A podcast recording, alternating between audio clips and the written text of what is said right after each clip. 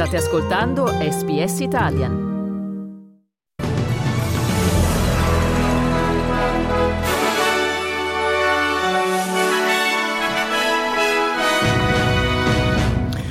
Re Carlo e la regina Camilla potrebbero visitare l'Australia alla fine dell'anno. Israele non invia una delegazione al Cairo per il negoziato sul cessate il fuoco a Gaza.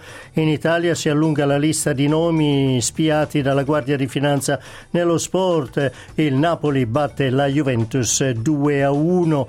Buongiorno qui Domenico Gentile con il giornale radio di SPS Italian di lunedì 4 marzo 2024.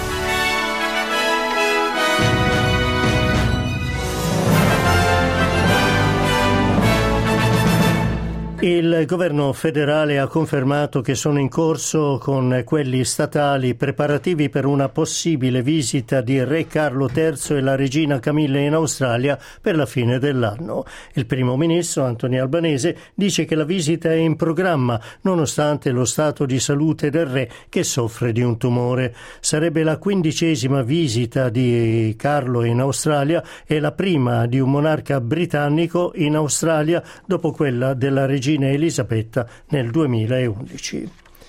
E sempre in Australia ci sono crescenti pressioni affinché ASIO, i servizi segreti australiani, rendano noto il nome di una ex figura politica che avrebbe aiutato una rete di spie straniere mentre era in Parlamento. La Cina è stata accusata di essere coinvolta nella vicenda. La settimana scorsa il direttore generale dell'Asia, Mike Burgess, ha rivelato che una nazione straniera aveva reclutato un politico australiano rifiutato rifiutandosi di dare maggiori dettagli.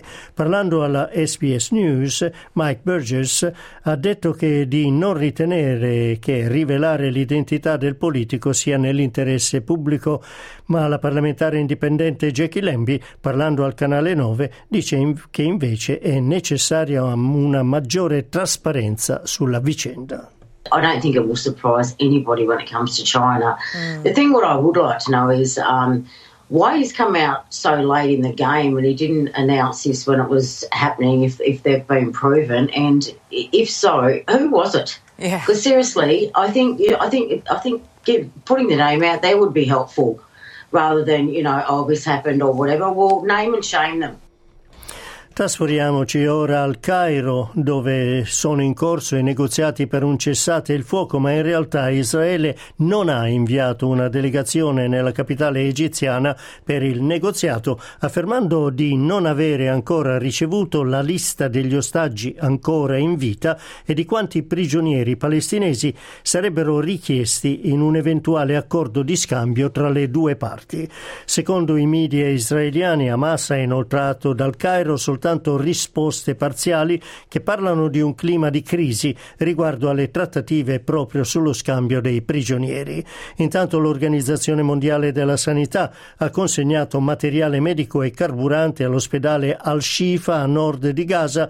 I medici dicono che alcuni dipartimenti hanno ripreso a funzionare, ma non tutti eh, i giorni a causa della mancanza di personale.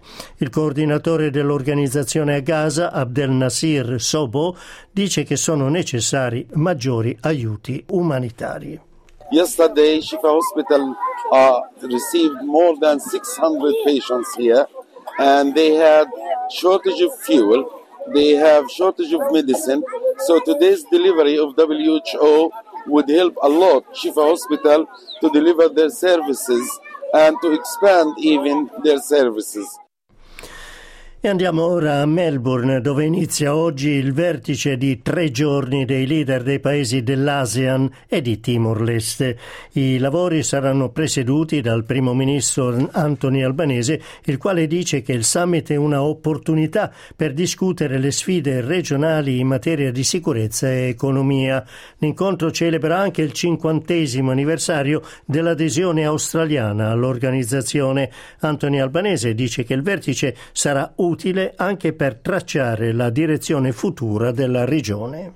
What that's about is particularly taking the work that Nicholas Moore identified, his Southeast Asia economic strategy to 2040. that outlines the opportunity that is here in Australia from engagement with Indonesia, with the Philippines, with our neighbours, in order to create jobs here. Benefit for Australia in terms of our economy, but also in our uncertain world, our national security.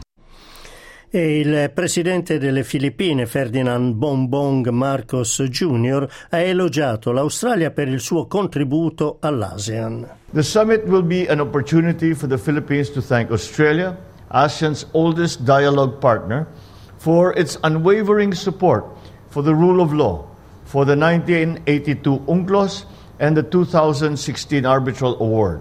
Through timely statements of support as well as to capacity building, I look forward to the opportunity to meet with the Filipino community in Melbourne Dell'ASEAN fanno parte Brunei, Cambogia, Indonesia, Laos, Malesia, Myanmar, le Filippine, Singapore, Thailandia, Vietnam e ovviamente Australia.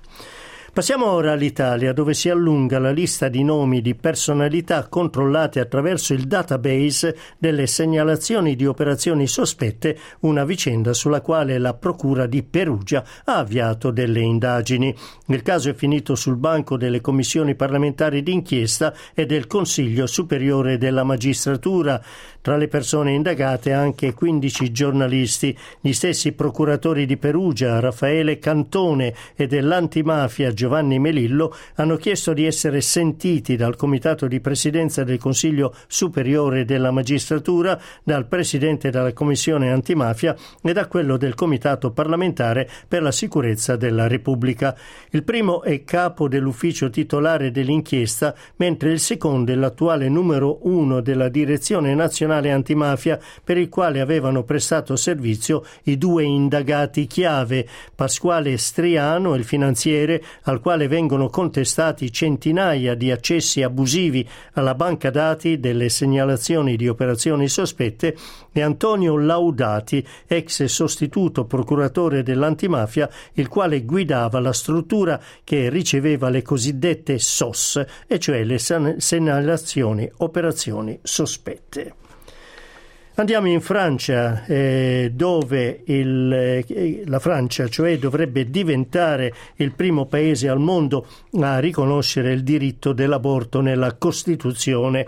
Dopo l'approvazione del Senato e della Camera dei Deputati, la proposta è stata presentata oggi per il voto finale alla plenaria del cosiddetto Congresso di Versailles, indetto dal presidente Emmanuel Macron, promotore della riforma.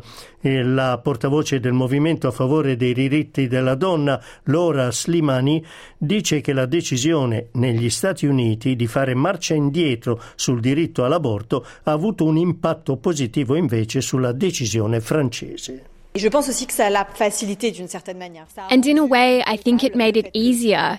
It made concrete the fact that women's rights could be taken away from them, that nothing is a given forever. And as all great feminists have always known, one crisis is enough to push women's rights backward. And that's what we're seeing in the United States. In France, we wish to protect ourselves from it. Nel 2022 la Corte Suprema degli Stati Uniti ha annullato la decisione Roe contro Wade del 1973 che aveva stabilito che sebbene la Costituzione non menzionasse il diritto all'aborto era implicito nel diritto alla privacy. Andiamo ora a Perth, dove lo studente indigeno Bailey Myers del popolo Warimi ha iniziato il suo viaggio a piedi di 6.000 km verso Newcastle in New South Wales, la sua città di origine.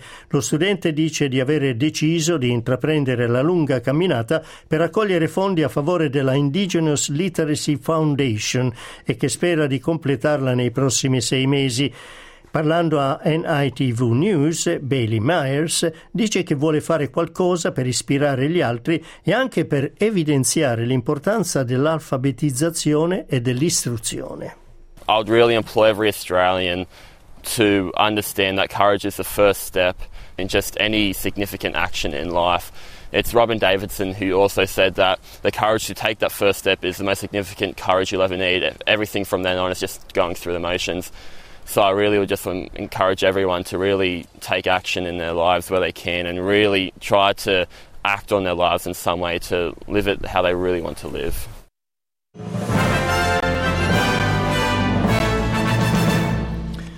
Mercato dei cambi, il dollaro australiano vale 65 centesimi, di quello americano 60 di euro. Passiamo allo sport, i risultati della ventisettesima giornata della Serie A giocata in nottata. Verona batte Sassuolo 1-0, eh, vittoria del Cagliari ad Empoli per 1-0, Frosinone Lecce 1-1, l'Atalanta ha battuto in trasferta il Bologna per 2-1 e Napoli batte Juventus 2-1. La classifica vede in testa l'Inter con 69 punti, seguita da Juventus 57, Milan 56, Bologna in zona Champion a 51. Il Napoli si è portato a 43 punti ed è in zona Conference League. In fondo alla classifica per la lotta alla salvezza, Udinese e Frosinone hanno 24 punti, Verona e Cagliari 23, Sassuolo resta al penultimo posto con 20 punti, mentre la Salernitana ha 14 punti. Tennis, ricordiamo che l'australiano Alex De Minor ha vinto il Mexican Open battendo in finale il danese Casper Ruud in due set e per l'australiano è l'ottavo titolo in carriera. Previsioni meteorologiche, giornata nuvolosa a Perth 27 gradi, ad Adelaide prevalentemente sereno 29, a Melbourne parzialmente nuvoloso 22, ad Hobart nuvoloso in mattinata poi schiarite 20 gradi, a Canberra parzialmente nuvoloso 23, a Sydney giornata con cielo nuvoloso 24, a Brisbane possibilità di pioggia 30 gradi e possibilità di pioggia anche a Cairns 32 gradi, a Darwin possibilità di piogge e temporali 32 gradi gradi.